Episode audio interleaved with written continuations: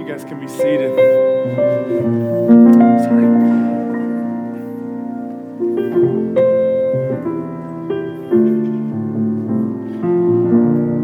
Good morning. I, don't want to move on from that moment for, from our hearts meditating on how God has been good to us and demonstrated his goodness to us. So let's just pause before we open up God's word. We're going to be in 1 Thessalonians in just a moment. But I want us to pause and just meditate on this reality that God has been far better than we deserve, that He has been good to us in every single season. So just give Him praise in your heart right now before we open God's Word.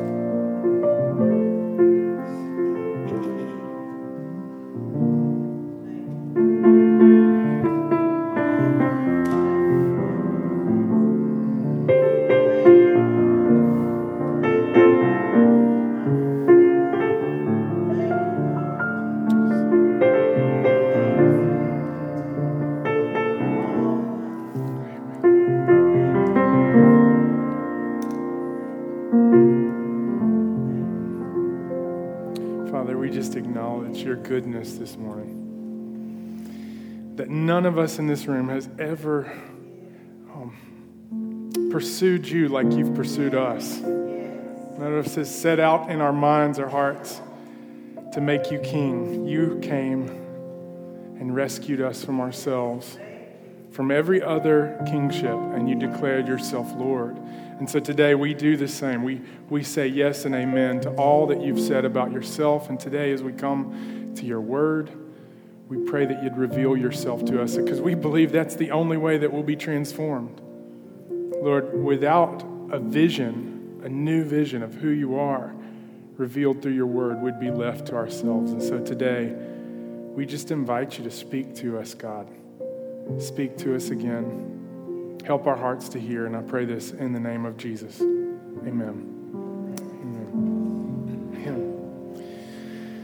Really uh, great to be reminded of God's goodness this morning. Um, before we get into 1 Thessalonians chapter 1, that's where we're going to be in just a moment, you can go ahead and open up your copy of God's Word to chapter 1, and we'll start in verse 5 in just a moment. Um, if you're new here, I especially want to welcome you. There's a card in the seat back in front of you or behind you that you can fill out and drop in the boxes that say give on your way out, and we'd love to contact you in a respectful way. Also, if you're new here and people around you aren't greeting you and friendly, just assume that they're new as well, and you can greet them and tell them that you're glad they came um, because our people are friendly people. That's, that's who we are, Bellwether. Um, so I want to encourage you to own the space around you. If there's somebody you don't recognize, uh, put a close to not recognizing them in the future, okay? We're glad that you guys are here. Um, we just started this. This is week three in First Thessalonians. Um, and, and we started a few weeks ago by looking at how this church was planted how God brought the gospel to this town and it radically transformed a group of people's lives, and they immediately were born again into the midst of suffering and affliction. And, and today, Paul continues to tell this story of God's grace towards them, specifically um, talking about how the gospel had transformed their lives. We believe at Bellwether the gospel changes everything, that it's not just an introduction to, to, who God is and how He's worked. It transforms the future, it transforms our past, it transforms the present moment. And this message that Paul brought to them had absolutely done that. It changed their past, their future, and their present. And so um, I want to ask you a question before we look at this scripture, and it's this Who are you becoming? Because throughout this scripture, he's going to outline how their lives were transformed by the gospel. And so, if you would, ask God to speak to us through his word. We still believe that his word is authoritative, it is without error, it is him talking to us through these written words of men. And so, we want to invite him to speak to us again about how he might transform us today um, in this moment by looking at how he transformed them. So, if you would, read along with me, starting in the second part of verse 5. You know what kind of men we proved to be among you for your sake. And you became imitators of us and of the Lord. For you received the word in much affliction with the joy of the Holy Spirit, so that you became an example to all the believers in Macedonia, in Achaia. For not only has the word of the Lord sounded forth from you in Macedonia and Achaia, but your faith in God has gone forth everywhere, so that we may, need not say anything. For they themselves report concerning us the kind of reception we had among you, and how you turned to God from idols to serve the living and true God, and to wait for his Son from heaven, whom he raised from the dead, Jesus, who delivers us from the wrath to come. This is the word of the Lord. Father, I ask that once again you'd speak to us through it, that our hearts would yield to it. And I pray this for your name's sake, Jesus. Amen. Now, I already asked you this question, but before I get into this text, I want to ask us once again who are you becoming? Who am I becoming? If you can imagine yourself five years from now, will you be the same person that you are today? Now, some of you probably can imagine very specific ways that your life is going to change. Maybe some of you will start a family in the next five years. Maybe some of you will add to your family in the next five years. Maybe some of you will lose people within your family in the next five years. There's changes that are constantly happening around us. Maybe some of you are, are closing out your time in school and starting somewhere else in the next five years. Maybe it's difficult to imagine, but more important than all of those places where we might be financially or in our career or within our family is what kind of person will we be five years from now or 10 years from now? What kind of person is God inviting us to be a week from now? Who is He transforming us to be? Because God is about the work of transformation. The gospel didn't just come so that we could hear it and respond to it. it he, he brought this message of truth and hope so that we could be radically transformed by it. And in this passage, he's gonna, I'm going to go through three ways that this group of people was changed. First, they became imitators of Paul and of God. They became examples to all the saints, and then they became servants of the living God. And so, in all three of those, I'm asking God to speak to us not only about how their lives were transformed, but how our lives might be transformed through the power of the gospel, because we believe the gospel transforms every person who's actually received it. So, if you've actually received this good word from God, it changes everything. It changes the order of your affections. It changes what you value. It changes how you love other people. It changes how you look at other people. It changes absolutely everything. And so, the first change that you see in this passage is that these people became imitators. That means they weren't before and now they are. The gospel and their reception of it changed who they were becoming by who they were following first. They became imitators first of these leaders, Paul. And what we see about this church in their imitation of them, the leaders in verse 5, we have to see evidence that, number one, uh, in verse 5, that it, that implies that they were known and that their lives proved what they declared, okay? So, the knowledge of these leaders and their imitation of them means that they were in proximity to them. In a few weeks, we're going to talk about how they, they talked about the relationship as nursing mothers, as fathers who would exhort them. And they didn't just share the message, but they shared their very lives with them. In other words, these people were imita- imitators of Paul and these church planters and missionaries because they were in close enough proximity to see what their lives looked like. They had to see what, how they behaved. And their behavior lined up with what they were declaring. So not only did they have knowledge of them, their, their knowledge of them provided proof that the message of the gospel transformed them. And so, in a world where everyone is trying to be influential and trying to influence you, I don't know if you know that, but that's, that's what sells things, is influencers these days how many followers you have or how many people you're following. And the fastest, um, one of the fastest growing marketing strategies is being an influencer on social media. Many brands are moving towards buying people's influence so that they can sell you things. And whoever you follow, here's what I want you to know you will become like what you behold, okay? So you've got to curate whatever it is you're beholding. Become imitators first of Paul and then the example they set. And now I want you to imagine what kind of example that they set. Immediately, this group of people was going to be born again into an atmosphere where they would suffer for the sake of the gospel. They had to be imitators of people who were prone to suffering. So I don't know if you know how they arrived into this town, but they had just gotten fresh out of prison, and uh, the group of people that heard the message and began to follow them began to be imitators of somebody who was right out of prison okay? That, that's the story of them coming to this town. They had been kicked out of a town, and they said, We're going to imitate these people. So you have to know that there was something powerful about this message. Paul and his companions set an example for them, not only with the message in their lives, but in affliction and joy, because that's how they were going to have to receive the word. Now, they, I don't know if they would have told stories about this, but the previous town they had been in, they end up in jail. And if you can imagine them singing hymns in the midst of this affliction and telling stories when they got to the next town, listen, we were in the middle of this dark place. We were locked up. God delivered us miraculously, but before He did, let me tell you what we were singing. We're singing this really song, this song that I love, okay? Can you imagine them bringing that message and the stories of their affliction and the stories of their deliverance? We all need these kind of people in our lives that will not just show us how to behave, but they'll show us how to suffer so that we can endure it with joy. Because wherever you're going, I can promise you this suffering's coming. So, uh, maybe some of you are thinking, who are the people right now that I could possibly imitate? Because as soon as you get close enough to people, I can guarantee you this you're going to be disappointed with them, okay? You get close enough to me, you're going to realize that I'm just like you a mess. But here's, here's what I want you to know every person in God's people needs people. They need people they can imitate their lives after. They need people that are peers with them, that are walking with them, and people that are following them behind them. So, why should we have a mentor? Look, you guys were not intended to walk this road alone.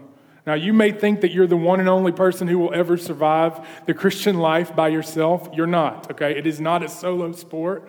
It is not something where God is inviting you to follow Him in your own way. He's inviting you to be part of a people who are after Him and pursuing Him and looking to model their lives after Him. So they first imitate this group of people.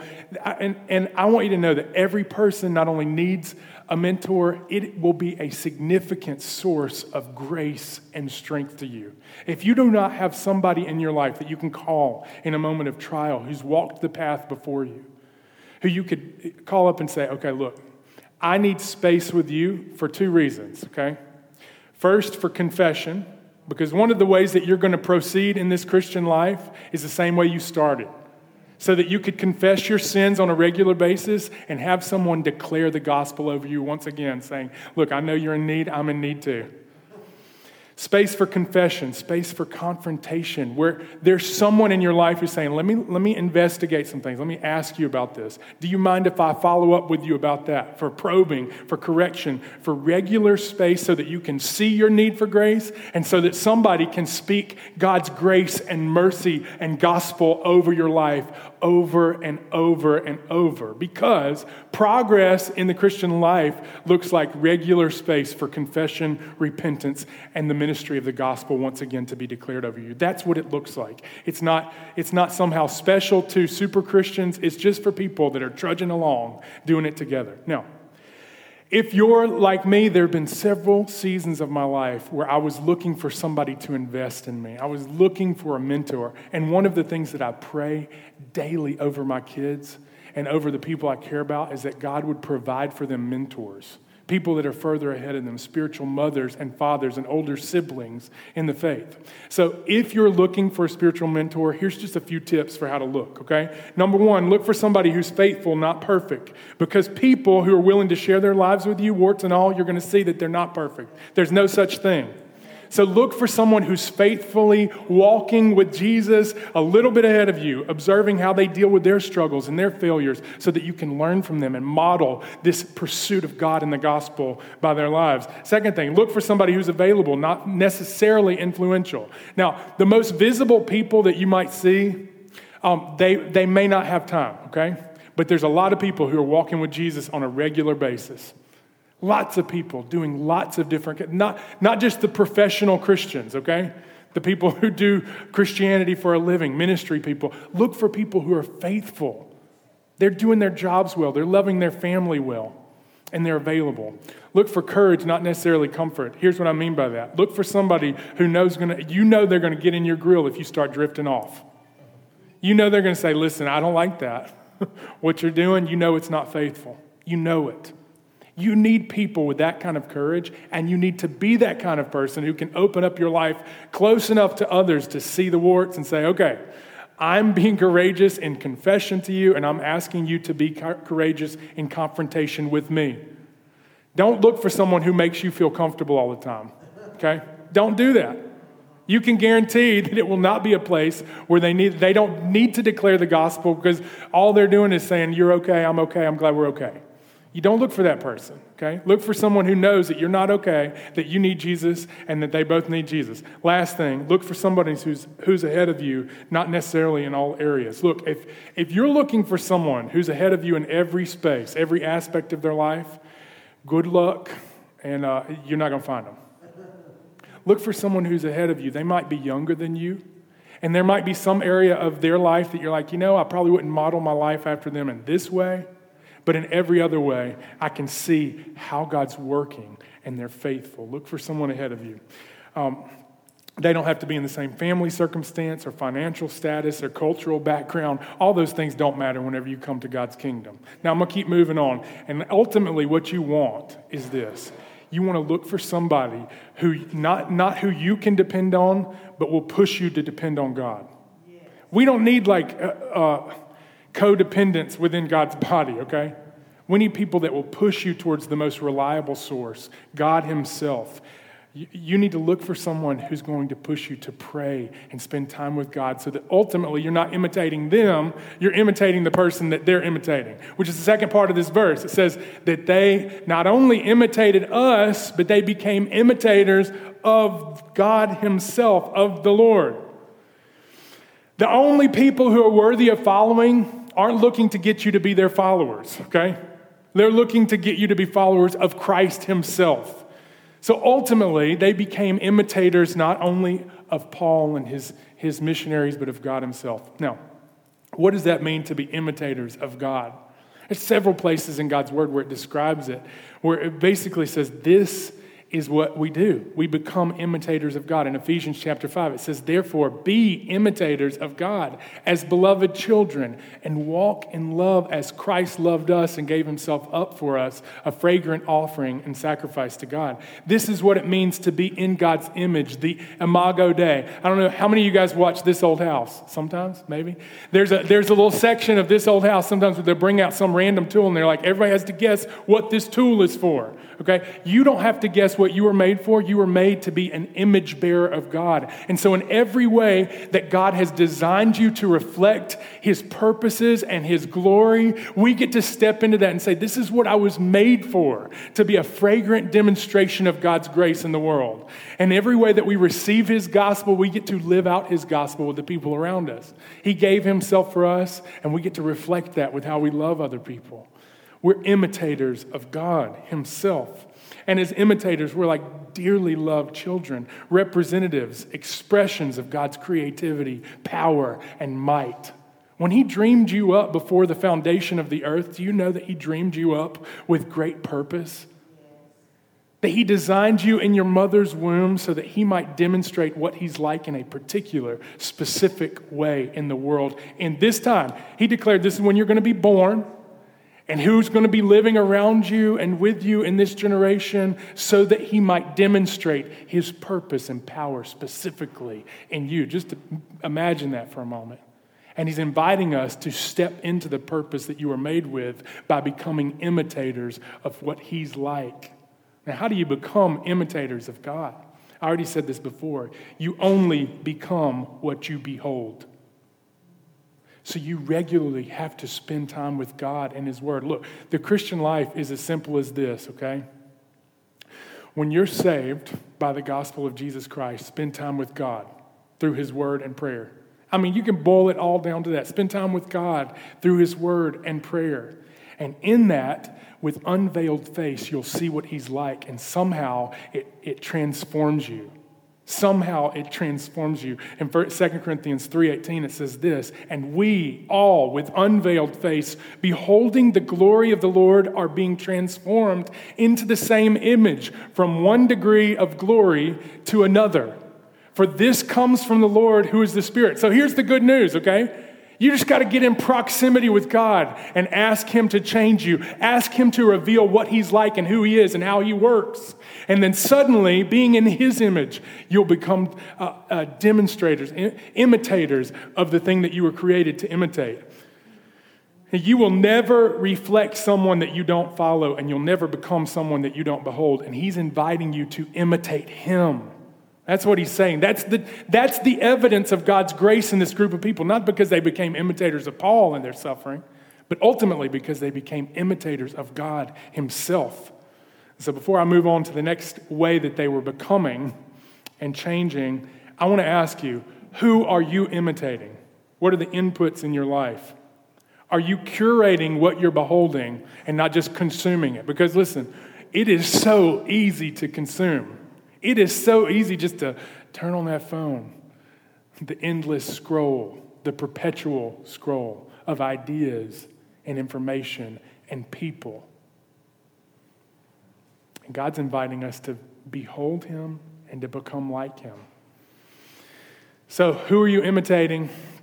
Who are you beholding? And then the second question is this who's imitating you? In verse 7, of 1 Thessalonians chapter 1, it says this so that you became an example. So they didn't just become an imitator of what they had seen, they became imitated. They became examples to all the believers in Macedonia and Achaia. That means that the entire region that they were in, the, the entire region, that'd be like everybody in Mississippi knows about y'all's faith, Bellwether. Everybody in the southeast has heard about how you guys are receiving God's word and living it out. Can you imagine that? That's what he was saying about them. Throughout the entire region, their reputation went before them, not only because they had received the word, but they received it in a particular way. Why were they worthy of imitation? Well, the same reason that Paul and his, his uh, partners were worthy, because they received it in affliction and with joy.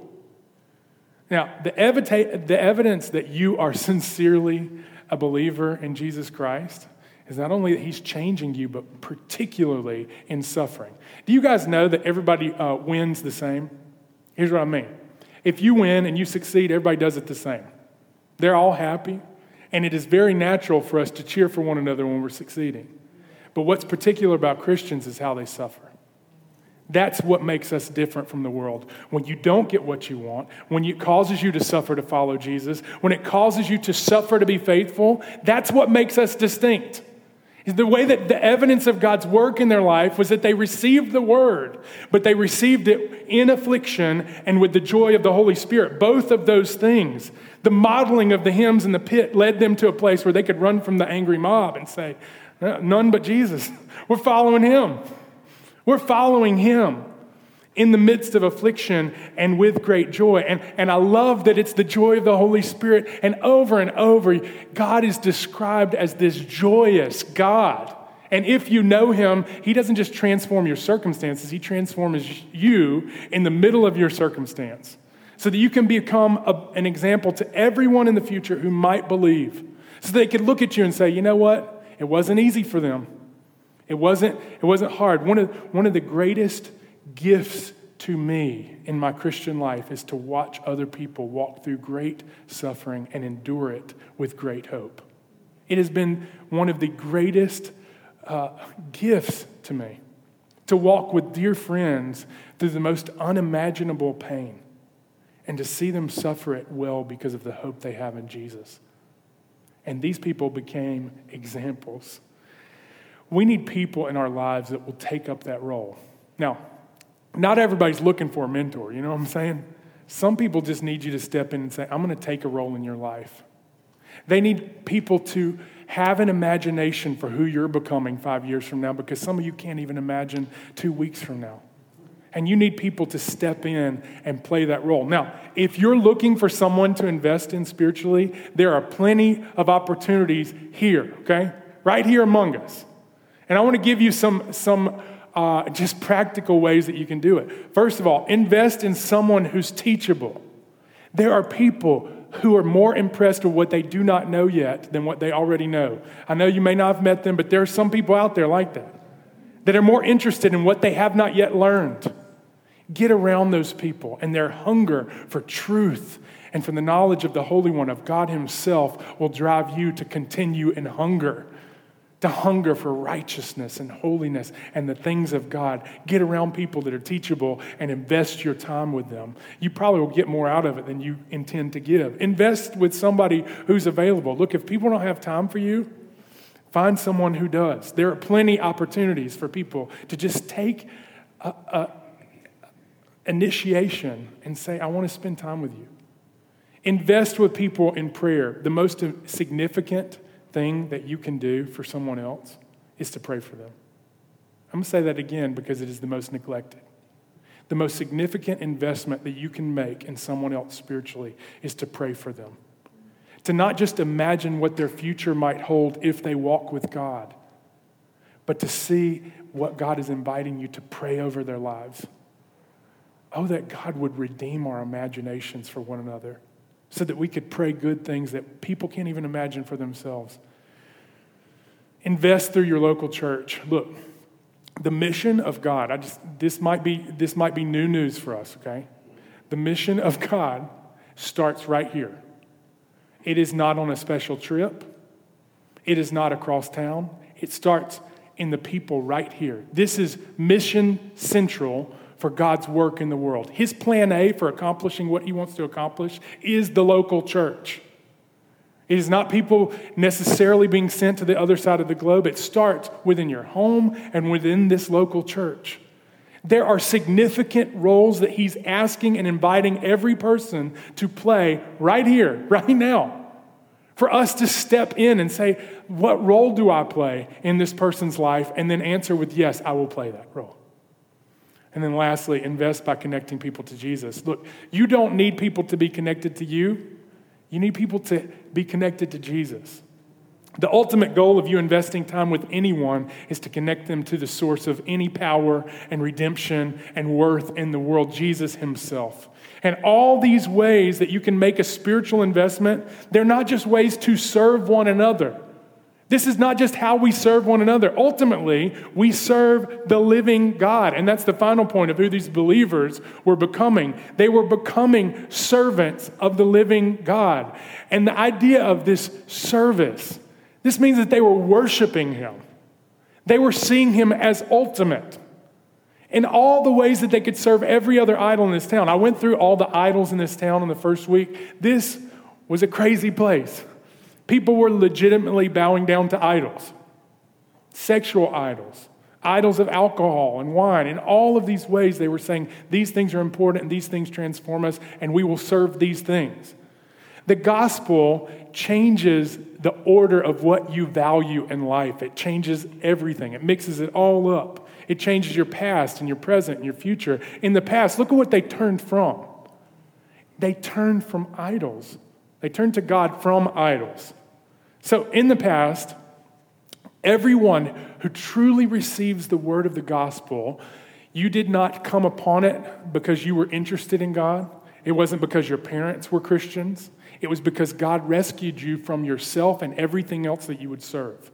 So, if you're thinking, maybe I don't really have any idols, there's no pagan things, this is not like I don't have any little wooden idols on the way into my house, there's nothing like that. Here's what I want you to know all of us have ways that we would serve ourselves and everything less than God, and God has to rescue us from those things. Tim Keller, in his book, uh, Counterfeit Gods, he says it like this An idol is whatever you look at and say in your heart of hearts, if I have that, then I'll feel my life has meaning.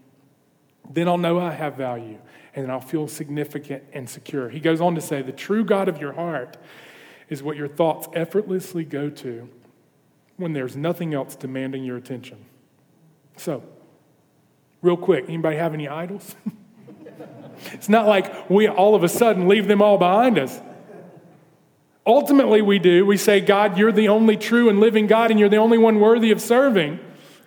But there's a lot of things you've left behind you, and here's what I want to encourage you to imagine. There's still some things that He's inviting you to leave behind you in your past.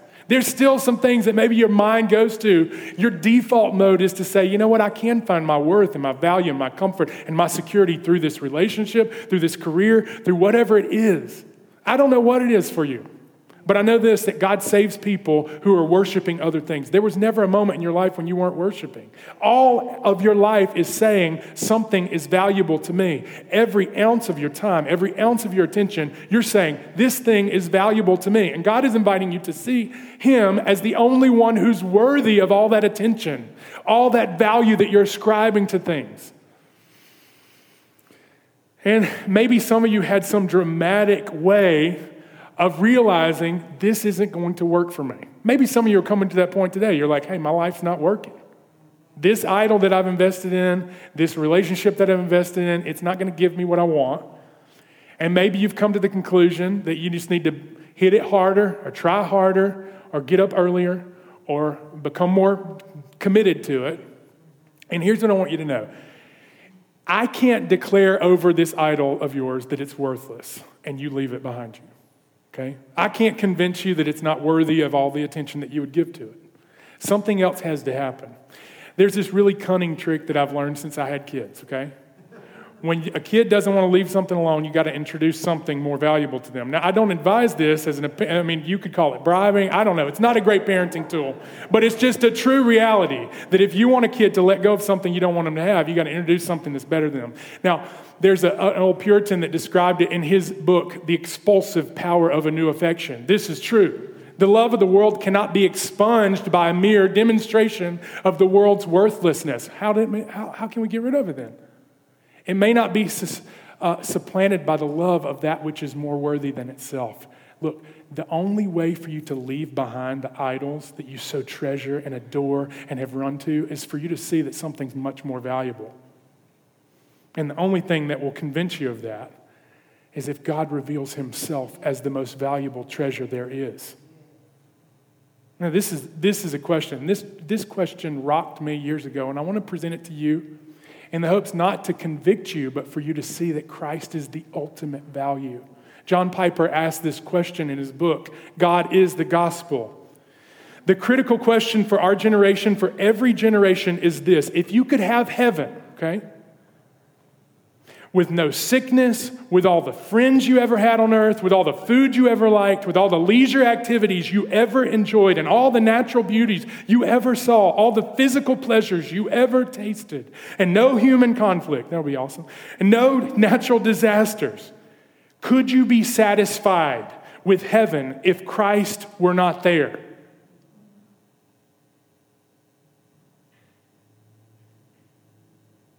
Could you be satisfied with heaven if all those good things that will be true were true and Christ were not there? It's a really important question because it gets to the heart of what we're actually after. What are you after in this life? Ultimately, God is inviting us to see Him as the true and living God. In Matthew 13 44, my favorite parable, it says this The kingdom of heaven is like a treasure hidden in a field, which a man found and covered up, and then in his joy, his joy, he goes and sells all that he has and buys that field. These people had a new treasure. They had a new thing they were serving, not because they recognized the futility of the old things, but because they recognized the value of what they were presented in the gospel. And the treasure of the gospel isn't just that we're delivered from God's wrath, which we are. It isn't just that your sins have been forgiven, which is good news. It's that you get God. You get Him. You get right standing before Him and not, and not in some transactional way. He invites you to come and be at His table and to be around Him so that you can be cold. Behold what you were intended to become. That's the true invitation of the gospel. Come and behold the greatest treasure that has ever been given. And you will become what you behold. And so I want to close with this question Who are you becoming? As we look at their example, I want to ask you who are you most attentive to? Who are you influenced by? Who are you watching so that you know how to design your home? Who is it that's influencing you? Who is it? Who are you becoming? Because you will become whatever it is that you behold. Who gets to define your imagination for the person that you're going to be in five years and 10 years and between this day and glory? Who defines that? Who defines who you're becoming? So, do, do, you have an imagination for who you might be if God continues his work in your life? Do you have an imagination for who you're becoming in the next five years, 10 years, in the next three months? And is the imagination for who you're becoming, is it defined by who God has declared you to be, or is it defined by what you're grasping after on this earth? It's a really important question. Who defines that? They followed an example, they became imitators of God. Ultimately, they became an example in the way that they left the things behind them, how God defined their future. And ultimately, they're looking ahead saying, You are our hope. It defined what they looked at in the future and said, That's what we're longing for. What we just sang about, what we just sang about. One day shall come with trumpet sound, and in him may I be found dressed in his righteousness alone, faultless to stand before the throne. That's what we're looking forward to. That one day, in the twinkling of an eye, when we stand before the throne of God, we'll be ultimately transformed. No longer will it be one degree of glory to another, of beholding and becoming and beholding, becoming. One day we're going to stand there and we will be dressed in His righteousness because it will be a recreation of what He intended you to be in the first place. And it's going to be glorious. It is going to be profound. And here's what I want you to know if you're stalling out, if you guys are stalling out and you're thinking, gosh, I really, I really want to be becoming something else. But it's been a while since anything has changed in my life. In fact, I'm actually feel like I'm going the opposite direction. Anybody feel that way? Don't raise your hand. Anybody ever feel that way? You're like, whoever I'm becoming, it's stalled out. It stopped for a while. Here's what I want to give you today the hope of you becoming anyone other than just yourself is in His hands. He will surely do it. That's the promise of the end of this passage. In chapter 5, in the benediction, he declares this over this group of people. Now may the God of peace himself sanctify you completely. In other words, may he transform every aspect, every minute, every moment, every desire, every bit of you. That's what sanctification is. It means that you're being transformed. May he do it completely. Can you imagine the day when it's completely finished? I mean, all of the ways that you failed Jesus are in your past forever. May your whole spirit and soul and body be kept blameless at the coming of our Lord Jesus Christ. Read this. He who calls you is faithful, he will surely do it. he will surely do it. He will accomplish the work that He intended when He called you by name and said that you're mine. He will accomplish that. And do not fret between this day and that day. Put yourself in proximity to Him, and He'll continue that work. And it may never be complete until the day you see Him face to face. But from one degree of glory to another, you're being transformed. You're becoming someone different. And it's not just what He originally designed, He's to he's to knock the walls down and make a completely new thing. He, he has a tendency of finishing the work that he started, okay? Look, we're in the middle of renovating a home, and so I know a lot about unfinished works right now, okay? I know a lot about it. It feels like everything you get done, you cross this threshold and you're like, oh, and there's all this other things to do. And it's never over. Am I right? There's a great hope and promise in this that wherever you're at and whatever thresholds have lied, lied behind you, and that lay up before you, He has promised that He will accomplish this work for His glory and for your good. So let's just pray that we would do that. There's, there's ways that we can come and partner with His work by being in proximity to other people that we can imitate, by imitating Him through His word. But ultimately, He's responsible and He'll get all the glory one day when we stand before Him in perfection. He'll say, I did that. And we'll say, Thank you. Let's pray to that end, would you? Father, thank you for this, your word. Lord, I pray that we would become like you, that we would see you as you are, and that you would do a work that we could not accomplish on our own. Pray that those in this room that may need someone to step in, to, to imitate, pray that you'd put them in proximity with one another, that you'd give them relationships that leave them transformed and that ultimately the relationships that happen in this church and through this group of people would connect us to you. That you would be our aim and our goal. Lord, I pray that this would be so in us. In Jesus' name.